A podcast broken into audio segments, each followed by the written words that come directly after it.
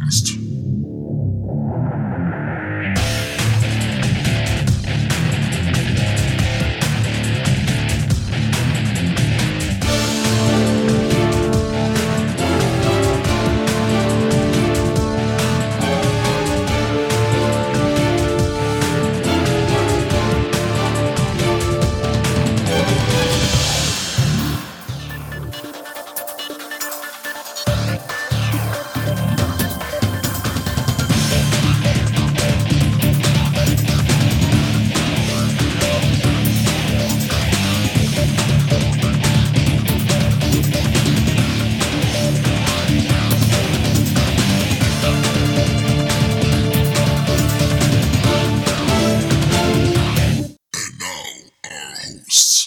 This is Bruce.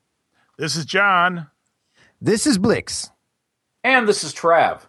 Welcome to the TriTac Games Podcast.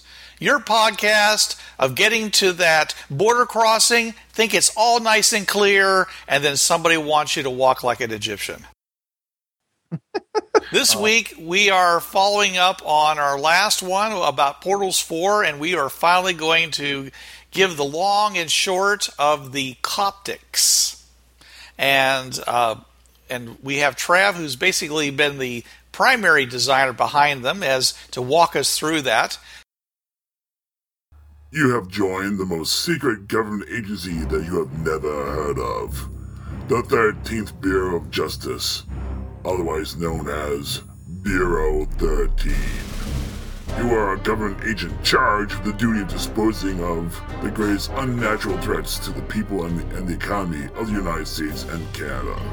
You will work under the knowledge that you are funded by an organization so secret, even the highest government officials do not know of your existence. Welcome to the elite band of people who wander the dark streets of the night, ever searching for the horrors that should not exist in this modern age. You are a special agent, stalking the Night Fantastic. Bureau 13 is a Gen Con award-winning RPG of modern horror and paranormal adventure. It's available from TriTac Games at TriTacGames.com in both the original editions and in the D20 edition, with a new Savage Worlds edition coming soon. Remember that wherever the supernatural waits, good and evil, the agents of Bureau 13 will be there. But the evil is growing. Three years ago, when Rich started Portals 4, he had me do historical re. He wanted me involved with it because he knew I used the Coptics just from the descriptions in Portals 2. He knew I was using them as an enemy. My camp, my fringe-worthy meta campaign is in the late campaign, so about 20. It's now almost 25 years after Fringe Discovery is when my meta campaign is based. So he had me do historical research and he wanted he asked one question of me. At what point did the Coptic Earth history divert? And I had to dig deep. I mean, Wikipedia and I got to be on pretty close terms 3 years ago. I figured it out. Basically, Mark Antony got to warn Caesar about his impending murder by Brutus on the Senate floor. Therefore, Caesar survived. Now, this would also mean that the Battle of Philippi and one other battle, which I've since forgotten, was never fought. And Mark Antony and Cleopatra were married, but Caesar was sort of the side thing. Well, Caesar and Cleopatra, Caesar being alive, you know, that was good for Caesar. And so Rome did not absorb Egypt they fully merged, hence pretty much becoming that world's superpower. And that about that is what got them exploring the Cauc- or the Taurus Mountains in Turkey, and that's where they found the Fringe portal, and then from there started going through and seeing where all these other portals on their prime went, and then from there they conquered their world. Now, with and and the timeline that he gives here let's see where did they say that it doesn't say exactly when they discovered the portal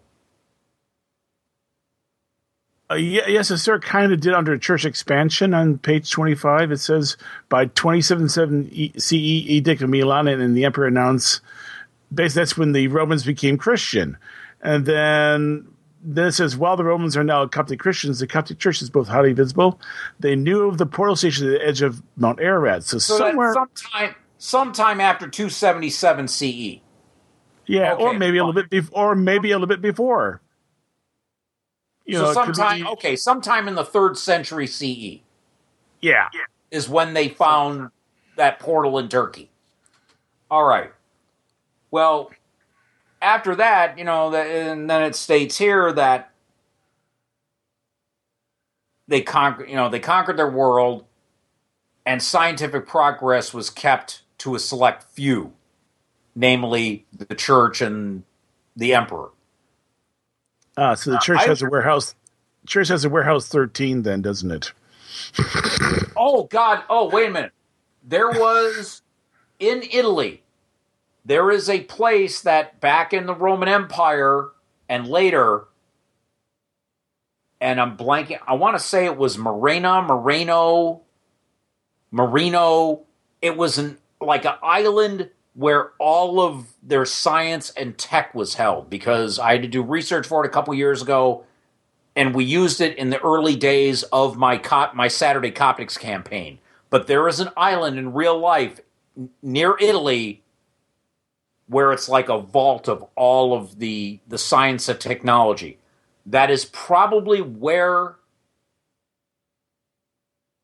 all of that stuff, you know, the steam tech and all that, all the designs for that were kept. Because we all know, and John and I have already, you know, we, we know this already that in real life, the Roman Empire, they had the plans for a steam engine. It's just the empire falling apart. Yeah. You know, Yeah, kind I of mean, they- kibosh on them putting it all together. Hero of Alexandria had devised a a, a well a uh, um, uh, I forgot what the, the term for it, but it basically was a, uh, a sealed cylinder with the pipets and, and and so it would spin when around. But they are they already knew about hydraulics and they knew about using water to do things. Um, uh, it was either a Hero or one or one of the other ones who basically built built automatons, and one guy built a play a, a completely completely run by uh, gears and cables. He built a play that would play. You know, that would run and, and go through a whole bunch of various things with little uh, uh, uh, automatons. you know, it's more like a shadow shadow play. Yeah. So yeah, the Romans had actually access to a lot of tech. It just all got lost um, when you know when when they basically well when the Western Empire fell, a good portion got lost and the Eastern Empire just basically wasn't interested anymore. in Well, you know what? Hey, hey, but but you know what? Not only that, but but you also got to remember, uh, there's been a lot of times in history where uh, someone has discovered some tech that could be used uh, for something really cool or something that we use today, um, but the what they call the leap of logic never happened. They never made the connection of to use this for that, uh, which a lot of times, uh, for example, when when when we play role playing games. Um, you know, if you're playing in a medieval setting and you're like, well, they have, you know, I, uh, we're going to go over to the Orient, and unless this is before you're playing in a campaign that, that takes place before guns, or for whatever reason, you're in an alternate where it's, you know, like the 1500s and they still don't have guns, or for whatever reason. Um, and you're like, well, my character, I'm, you know, I'm going to make a gun out of this because I know that I could take this gunpowder that they have, you know, in the East and, uh, and, and make a gun out of it. It's like, yeah, but you know, your character doesn't know to make that leap of logic to to to, Right. to connect those two things. Uh, and sometimes, but and sometimes there's also that technology might exist, right? And it's like, hey, we could do something really cool with this, but we don't have this other technology that makes it possible. Um, now, now, for example, for the steam engine, I, I, I can't remember to what material level they had, but maybe they didn't have material strong enough. Maybe they maybe they tried to make a steam engine uh, on a higher level, and the thing blew up, and then nobody tried again because they, they used the wrong kind of metal, or they used you know they used some something wrong, and it did something really bad, and then uh, you know the politic or the thinking of the time was, oh yeah, that's not ever going to work, and then nobody ever did it again. yeah, I mean, they like I said, they actually there was the uh, various uh, ways of opening up uh, doors using water pressure. So they knew about water pressure. They knew about this.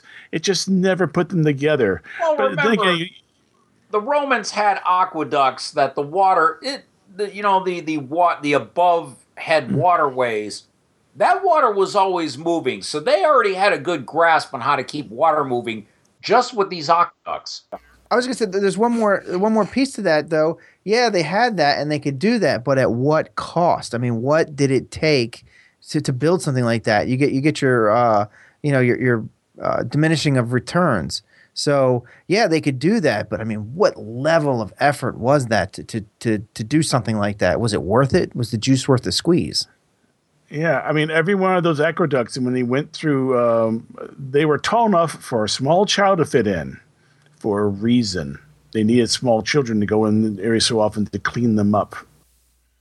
Well, we know that you know there was an office uh, of technology that the church, and that they didn't like to put technology out, so they were very conservative. Unless something was really obviously a benefit, uh, they didn't pursue it, and they basically just uh, sandbag, stonewalled, uh, whatever you want to call it, uh, most technology, and that's the way they looked at stuff. So I don't see them running into a world that they discovered some great weapon and embracing it.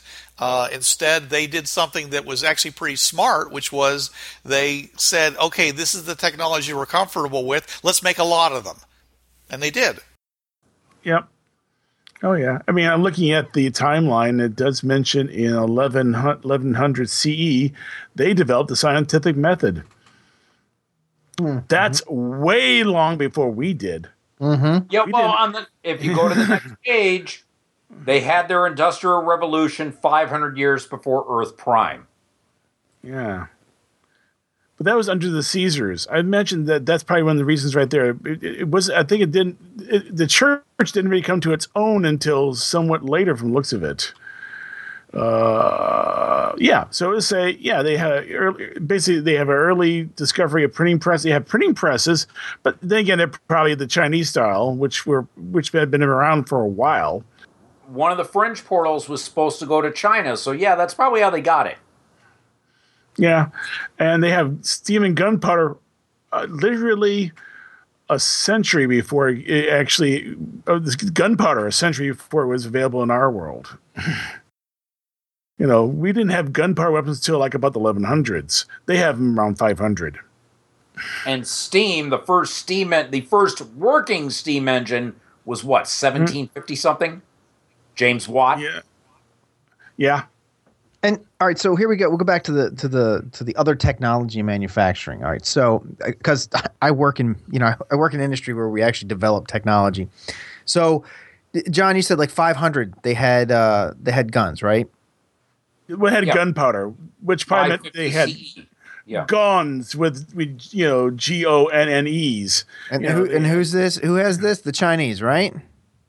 And the and and and the Coptics. Least, Okay, the- Roman Empire does. So why so why don't they all have guns? Well, you have a manufacturing issue here. Who's making the barrels and how are they making them? Do they have the infrastructure to actually build barrels on a, on a massive scale? Is it going to be cheap enough, or is it cheaper to arm hundred guys with arrows? You know, it's like it really boils down. I mean, everything. I hate to say it, but everything in, in history boils down to money, economics. You know, Yeah. uh, you have your your your cost and, and benefit. Your cost. You have to do a cost benefit analysis. You know, can is it cheaper to is it cheaper to have archers or gunmen? It's like, well, at this stage in the game, it's cheaper to have many more archers because those guns are super expensive to make. I mean, like you have to have these the people who make them. What do you got? Like five guys who know how to make this. You know what I mean? And how many can they make at a time? And what is their what is their facility like that makes these? And then when you get into like you know you start getting up into the, to the Middle Ages where guns take over from arrows, uh, because you, you start building that infrastructure, slowly building that infrastructure where you know it becomes it becomes cheap enough to make guns, and then you don't have to have guys that have been training all their lives how to use arrows. I can train a whole squad of people in an afternoon how to use a gun fairly well. Um, Well, but yeah, forget it- the Chinese, the Chinese, and both the Chinese and the Koreans both had their fire arrows, which were basically we would consider like big skyrockets. Only they were they were like uh, lances with uh, rockets on them to carry them off and into the enemy. And they Yeah. would fire them off like like a like uh, you, you see probably saw that in the MythBusters with the with Yeah. the with the Hwacha.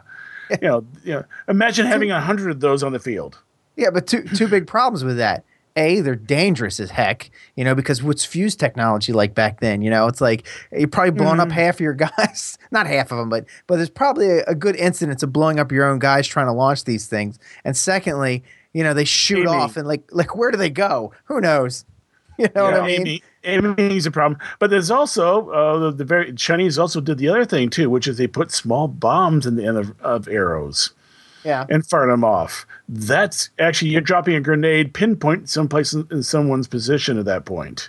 Right, right. But it always boils down to it's like if it didn't Yeah. take off and like everybody wasn't using it or it didn't take over in technology, if you look hard enough, you'll find the reasons why. They're there. There's a reason why that stuff didn't take off. You know, I don't, Oh, I don't yeah. know what it is, but you know, there, there's, it's always gonna, you're always gonna, if you dig deep enough, you're always gonna go, oh, that's why that never took off. Yeah, I'm looking at this because they actually have decent rifles. You have to be able to either cast rifles or you Yep. have to be able to bore the barrels. Yeah. At this point in time, they may have steel, but it's forged steel, which means Right. you literally have to pound it out and roll the barrel. That will Right. seal nice and tight. And how long is that going to take? And how much is that going to cost if you can, you know, if you do have somebody who can pull it off? And make it Right. work, yeah. Right, exactly. So that I you'll mean, that's have just can- you'll have cannon. You'll replace the ballistas and then- then the catapults Which with is- cannon because which Which, John, that is why cannon were around a lot longer than firearms because cannons are actually easier to make Yeah. and they're more effective. and they're and they're very effective. I well, mean, yeah. Look at look at when uh, Sultan Mehmet II attacked Constantinople in 1452, 1453.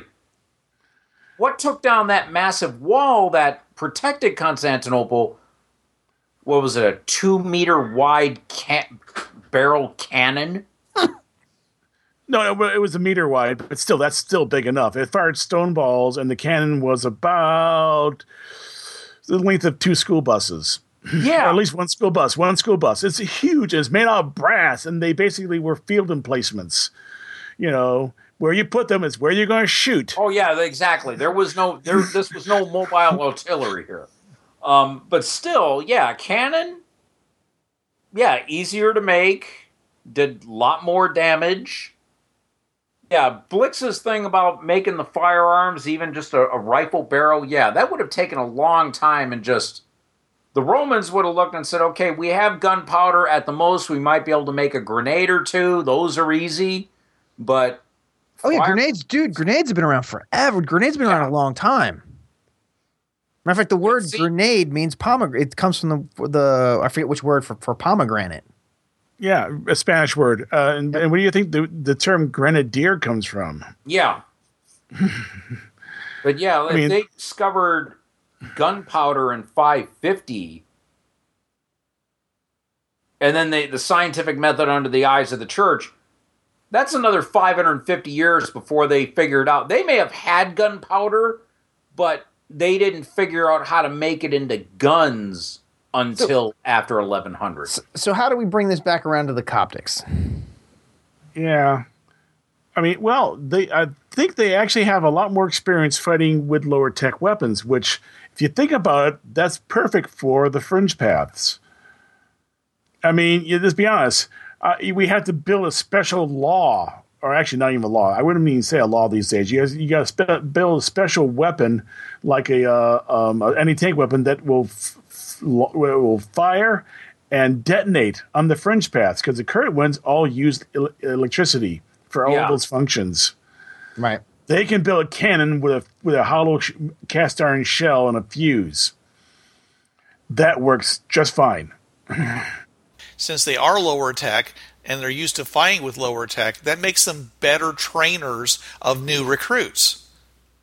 Sure. because most of those new recruits are going to be at an even lower tech level. You Yeah. bring your modern, you know, trainers, you know, from like let's say the United States, you know, uh, who want to teach these guys how to use M16s and all these other things. Most of your s- recruits that you're going to get aren't going to be able to handle that, and th- so they're going to be like scratching their heads, saying, "Well, I don't know what to teach them now." Right. But you, you bring in your people from uh, uh, Pax Romana and say, let's do a shield wall. All right, they can do that. Mm-hmm. And these guys, because they are lower tech, actually are more capable of of training new recruits than people who are used to coming out of a technological culture.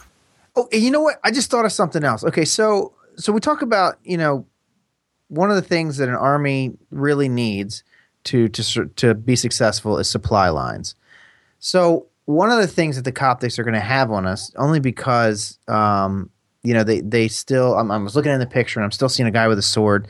Um, they still harken back to. They probably still train with swords. Um, and if you think about it, that is a great weapon to be very good with on the fringe path because what happens when you run out of bullets? You know, if you can draw your sword and still be very competent in combat, you're probably going to have an edge over a lot of the IDEC crew.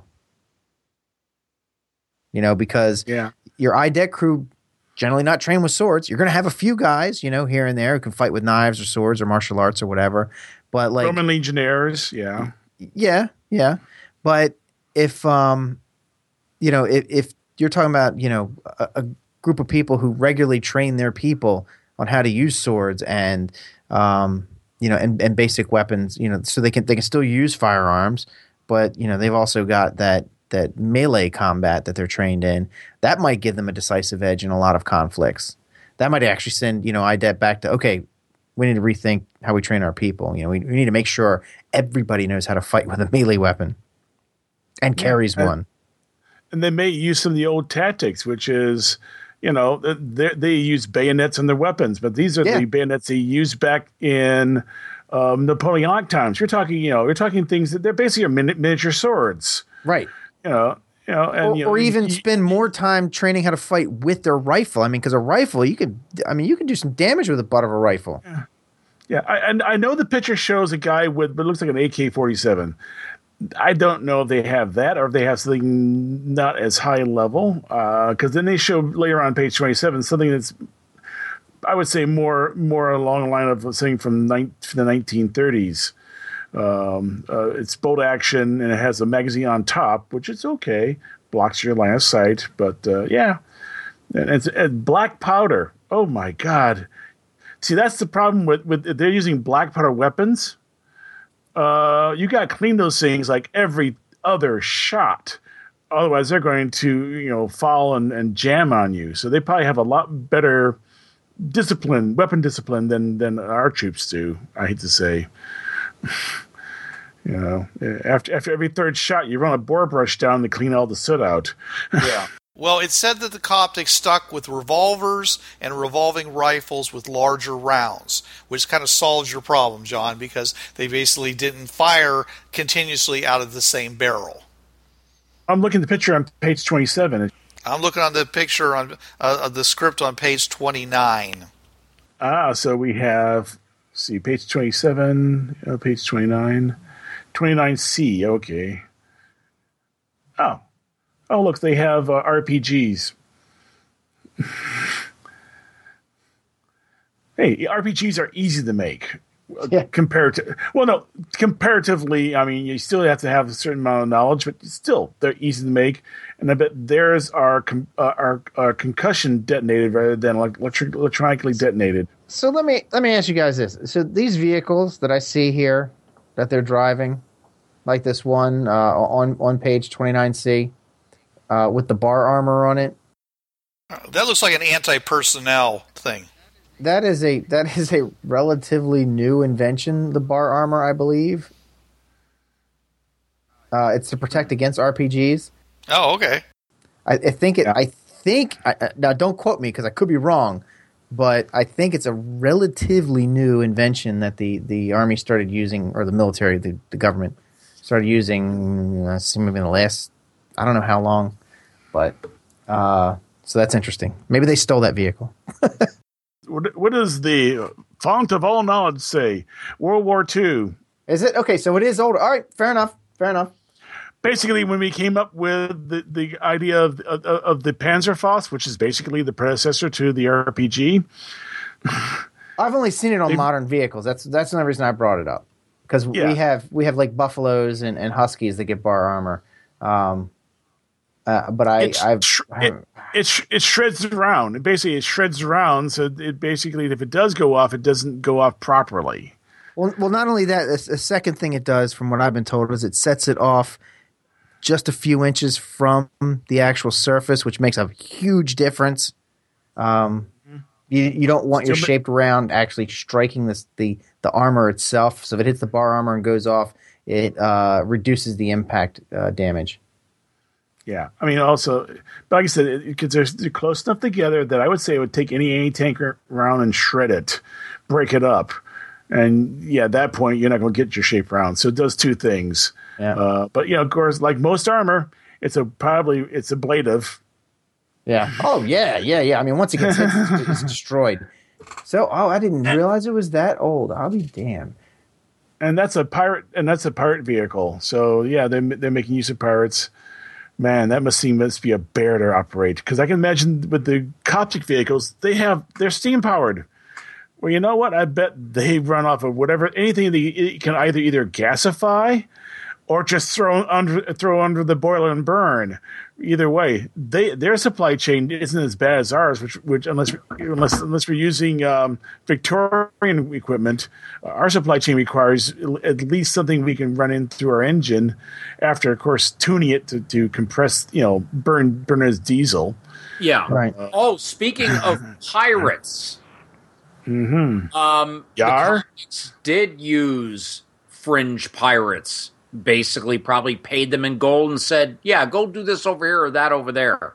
Ah, It okay. is noted in Portal Portals Four, negative one twenty four Prime, the Metro ambush world, where fringe pirates came in and shot up that world's Pittsburgh International Airport.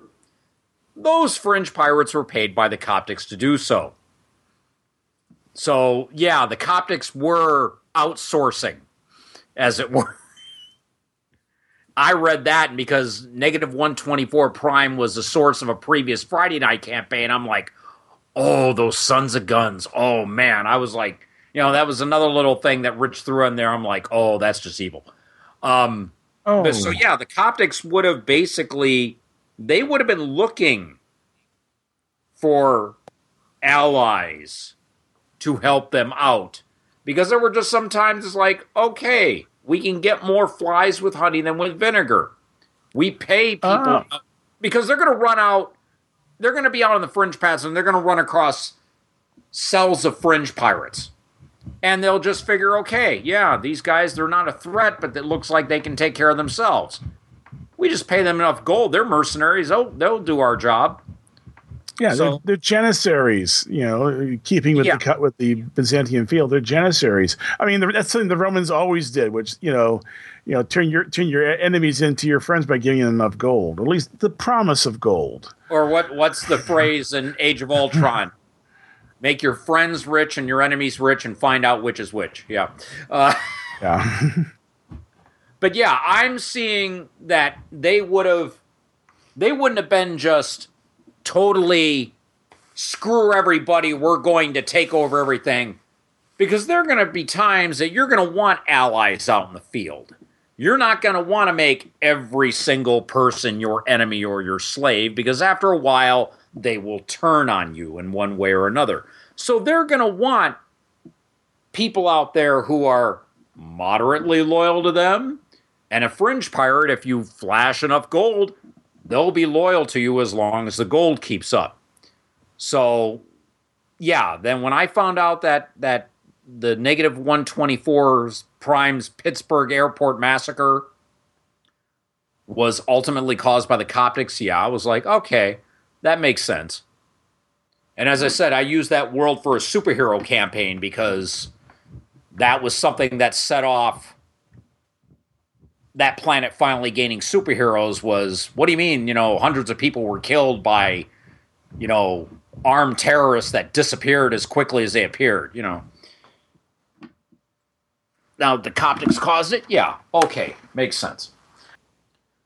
It was also saying here on page well it says 29b under politics and fringe paths. After the discovery of the fringe paths, there was confusion, heart, then harsh church mandates on what it was meant, on what this meant, as well as church control the roads of God. The Chileans, whether they started the war or not, were played for monsters. Well, yeah, basically, it's like they're going to be seen. I mean, they could have played this for uh, with the masses as they're, they're demons from hell. They came through these portals from elsewhere, and the typical native of the world who was probably kept in the dark and very uneducated, they would have thought, oh, yeah, these guys are demons. And they would have just fired the religious, zealous fervor of their people to make them want to go out and conquer. I don't think it has anything to do with how they would interpret it. They they knew what they were told, and it was to the benefit of the church hierarchy to say that the uh, ASA were demons because then they said we need to go out and cleanse God's pathways of these demons, and everyone says, "Yeah, okay, you're you're the you're the voice of God. We believe you. Let's go do that." Well, yeah, and then even those who were not, as Rich put them, the blessed of Ra, i.e., that world's fringe worthy, you're still going to have an incredible war effort at home. Wives will sit there and gladly bear children, and then they just walk, you know, while they're carrying the kids, they'll just walk them through the portal. They probably would have found that out. The church probably would have figured that out too. Because I think that the church would not have been that stupid to have well because they had women to entertain the royalty. So that means let's say a woman was pregnant and then they found out later that this kid was they would have found the whole thing about if you have if you're a pregnant woman the fetus automatically becomes fringe worthy when that pregnant woman goes through the portal. So there would be women proud, you know, pr- fringe worthy women proud to carry children to become the new blessed of Ra, to go out and cleanse God's pathways. You know, the, the war effort would have been ridiculous on Coptic Prime. As far as, you know, the Chileans being painted as monsters, whipping the populace up, you know, into a religious fervor, and just everybody behind this. Because they mentioned later on about IDET, pot, you know, a military solution and let me find the page here, where it says ending the conflict. Several ways it could end the war with the Coptics direct combat to their portal and locking the prime. Okay. Yeah, constant monitoring, a lot of blood spilled. Faster solution would be to stage the attacks on Coptic Prime with enough explosives to shock them into submission or simply blow off their Prime platform before using explosive tanker trucks to disrupt the portals at the inside wait a minute, blow off their prime platform. I'm that there. I'm confused. Okay, um, what he's what Richard said was that if you take a tanker truck full of explosives and set it off in the middle of the platform, it basically causes all the portals to shut down for a while while the platform repairs itself. Oh, okay, all right. One of the Doomsday trucks would be enough to clear a prime platform. They would blow a hole in the platform and shut down the okay, and would take a year. Second would be a negotiated peace with the church, virtually impossible. Comes the thought first. If the royals fought against the church and took back the portals at, well, negative 140, forgot a one, and there was a negotiated peace, it could give IDET a chance to civilize the Coptics. The Coptics could also sue for previous plans to break this in the future. Yeah. And let's see, the war may continue for an extended time until the Termellar are able to rotate their prime to an alternate status. From there, their access would be easier to control. However, this would stake a man force as a constant presence on that platform, or actually on the Coptic world. IDA would create fire bases to protect the region at the single gate. The fact that Coptics do not have flight would make fire bases viable, but they would be vulnerable to terrorism.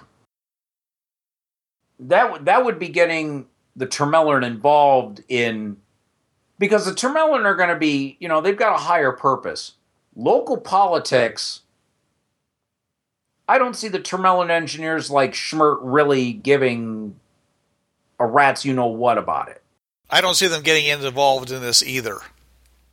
Yeah, it just uh, I it would have to take something really really important for Schmidt to realize and go, yeah, these guys are a problem if they're over this many nodes.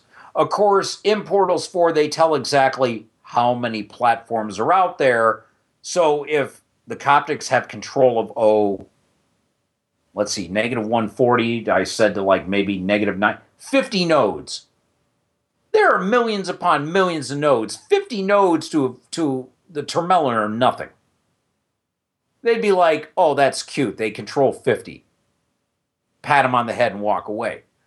Um, yeah, as far as ending the conflict, I IDET, they could go in militarily and just, but then that would be a forced invasion, and technically that would make them no better than the Chileans. Because you know the Chileans were not going in to make buddies, they were looking for a new place to loot. Because it says even in Fringeworthy D20 that the Chileans oh yeah yeah they're trying to you know bring in new artifacts and they're being constantly discovered that they're forgeries. So the chileans you know they're they're try, they've tried this method. They keep getting screwed over. They're going to be looking for new worlds and they're like oh look this whole world with this here and yeah so if idet were to go in and militarily try to shut down coptic prime I don't see IDA doing that because they would think we're no better than the Chileans because I'm sure the Chileans wanted to do the same thing, wanted to try to get in and conquer. And just, eh. Yeah, and the Coptics are no fools. They're going to have their their their home platform really well defended. Oh yeah, negative 140 Prime's platform. As soon as you walk through that 50 foot portal off that fringe path leading from the alt platform, oh no, no, no, no. It's you're neck high in in laurel wreaths and pyramid, you know, embla- you know, logos all over the place. All eight of those portals are going to be covered. And it's not going to be like Earth Primes where you've got that dual presence of both UNITA and the Chilean ASA alliance. It's all that entire portal is going to be you're going to be just neck high in, you know, trouble. So I don't see IDET going in there with supply lines that far extended. Yeah, we're going to do an extended military campaign here. No. I'm not feeling that. So, yeah, they would hold for a diplomatic solution in some way just because a military operation would be too costly in both logistics, and lives. And the Termelin aren't going to get involved because, with how much the Coptics have control or at least access to, that's a pittance to what the Termelin have access to. Again, it'd be like, oh, isn't that cute? You have access to 50 nodes out of a googolplex of them, which is a million million. You know, uh, let's see what else here. Uh, and they on page 30 here, they actually tell where the various portals go. And and Rich changed this because we have one, five, and seven's portals are all closed down due to high pressure. Which on a world high pressure would mean very deep ocean. Now, last I remember, underwater portals, a warp gets shunted to the nearest open area. Yeah, that's right. So, well, we, we the ones that we have here, Catalia Valley, staging area and food storage, great walls surround it, a desert hold, four fortress towers and large training area, a staging ground on the steppes of Rus. In other words, so they have a pot, they have a portal in Russia. Petra Valley, great stonework temple, the core of the faith, and a full ring station and then the great cathedral in central Italy, estab- estates around home of the royal families. So, yeah, I'm not sure where Catalia Valley is. The desert hold could be anywhere. I would assume, because Rich and I discussed a few years ago that the other four portals were in North and South America. Catalia Valley is by uh, Mount Ararat. Okay, so that's that's the first one they found. The desert yeah. hold that could be in North America, probably somewhere in the American Southwest. I'd say for, for, I'm just saying the ones that say high pressure, just treat them as locked, and they haven't figured out how to unlock them yet. Okay. Well, there's another answer that's even simpler. Just assume it's an underwater cavern at great depth. Yeah. Oh, so there's no water, but there's pressure from all the. Yeah, I, I see what you're saying. Yeah, the water pressure just from the fact it's under it's underground and it's water. It's basically pressurizing the the, the cavern. Yeah, that would do it. Okay, so I'm in the Petra Valley. I'm not sure where that is. But yeah, the Great Cathedral, that's Rome. That's basically central Italy. That's Rome, essentially. Uh, Petra Valley. It's where they shot Indiana Jones and the and the uh, and the um, uh, Holy Grail. It's that big carved thing carved into the side of the hill. The church carved into Oh, the, into the okay. All right. All right. So in the Middle East, basically, yeah. Yeah, yeah. It's in Jordan. Okay, so we got Italy, the Middle East, Russia, Turkey, the desert hold, we can say North America, and then the other three could be near the Americas. As I said, Rich and I discussed it, and we said that the other four, well, they said the four portals, well, we said that there was one, they found the one in Turkey. Then the other three are, were Ethiopia, Germany, and China. Hmm, we have a conflict here. Ethiopia, okay, that could be the uh that could be the desert hold. That could be the Ethiopian portal. Rus? The steppes of Rus? Yeah, that's Russia. Yeah, well yeah, but I mean Mongolia is near Russia. Last I checked, my I Oh, mean, my- yeah. I- Yeah, it kind of butts right up against it. yeah, It's it's between Mongolia is between Russia and China. yeah. Yeah, can you imagine so- that having having Russia to your north and China to your south? Well, the Mongolian Empire pretty much kicked butt, so they were okay with that. That, that's why they were so tough. Yeah. And there's no Rus because the Rus were basically descendants of Vikings who got as far as well Moscow. I don't know if there's any Rus. There's Well, there's gonna be whoever was there. Well, I would say then that staging ground, vehicles, troops, and leadership on the steps of Rus, we can say that that is the quote unquote Chinese portal.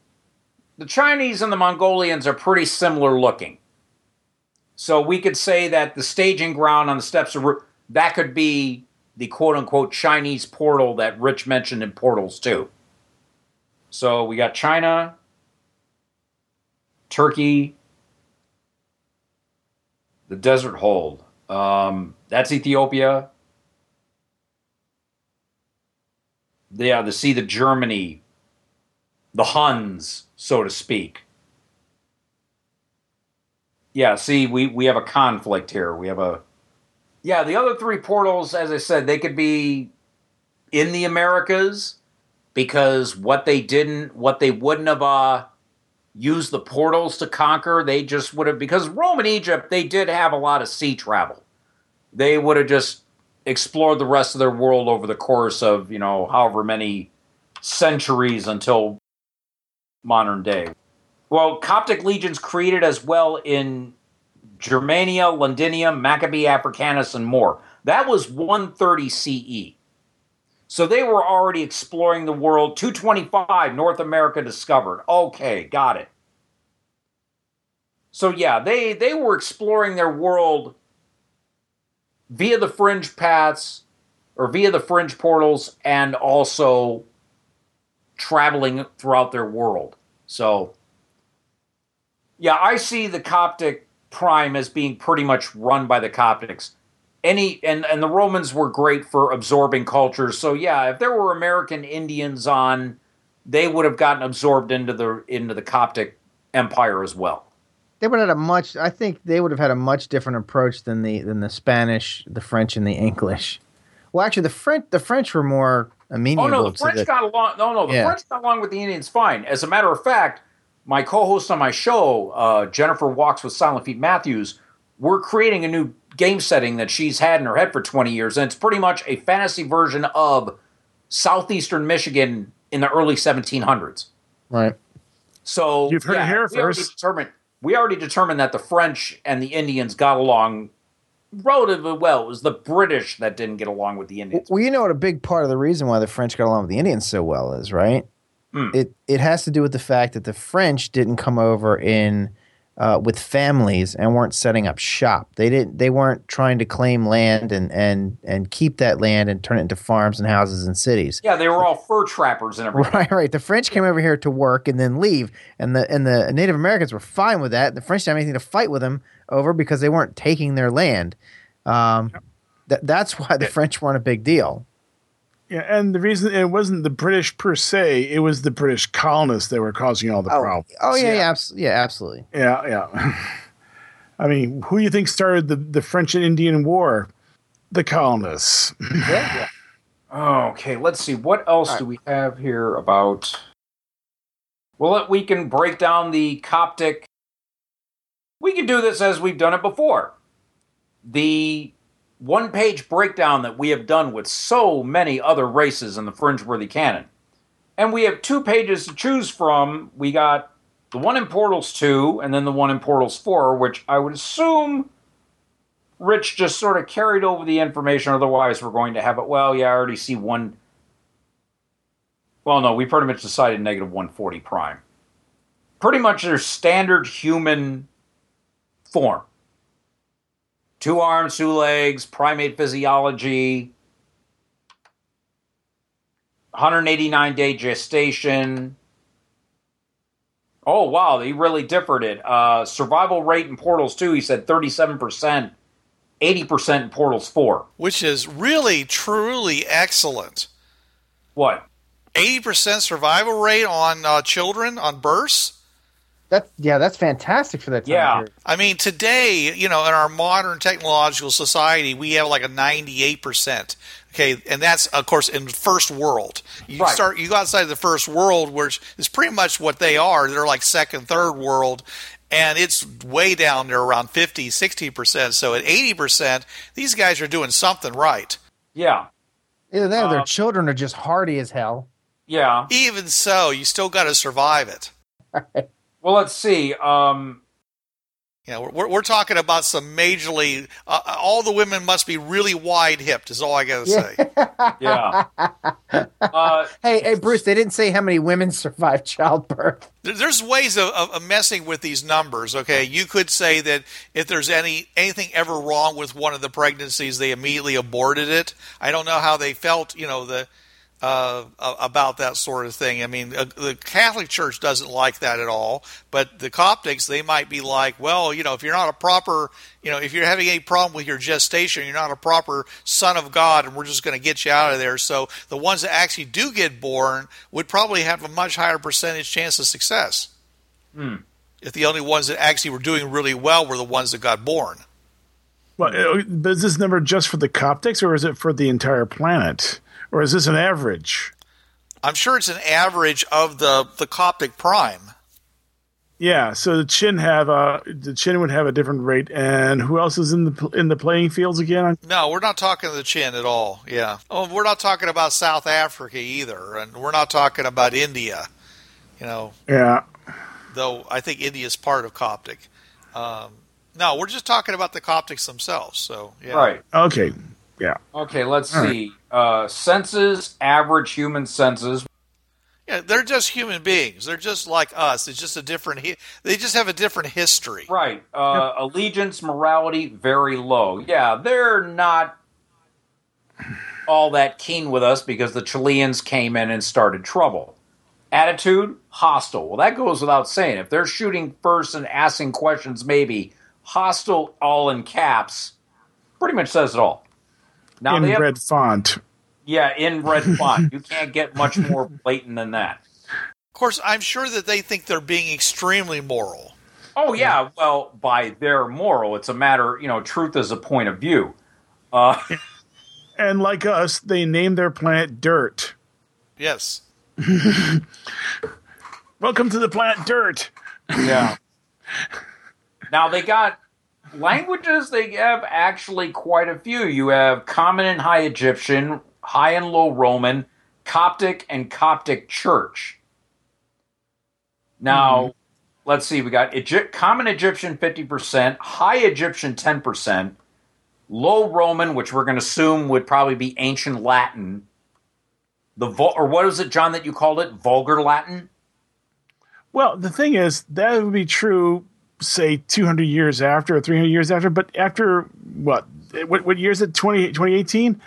At some point, their version of Latin is not going to sound like Latin. It's going to sound like Latin that's been, you know, mixed with Egyptian over 2,000 years. Well, yeah, it's, It's gonna it's going to be a different language. It's going to be a different Yeah. language. yeah, pretty much what I see.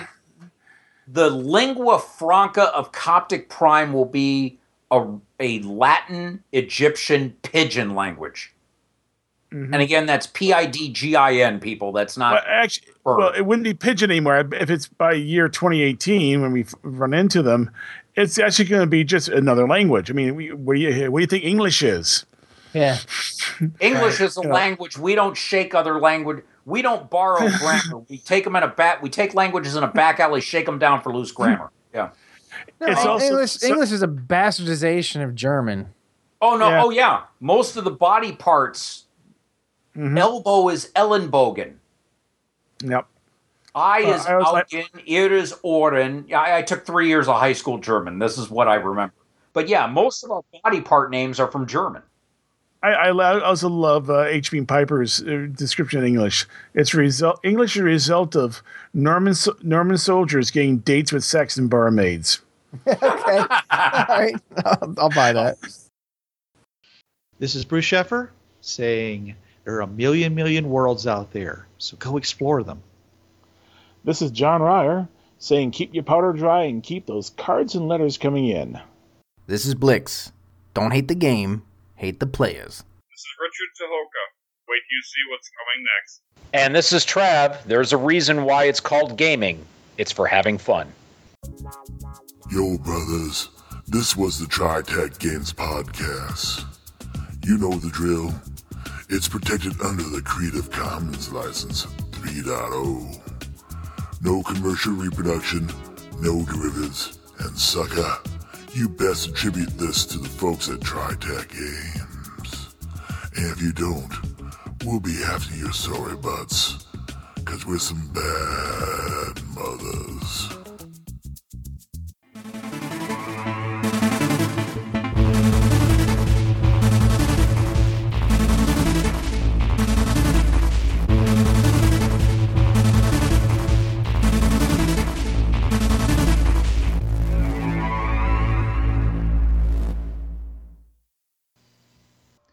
Hi, this is Trav from the Travcast. Listen to me Tuesday nights, 8 to 10 p.m. Eastern on listen.dementiaradio.org colon 8027.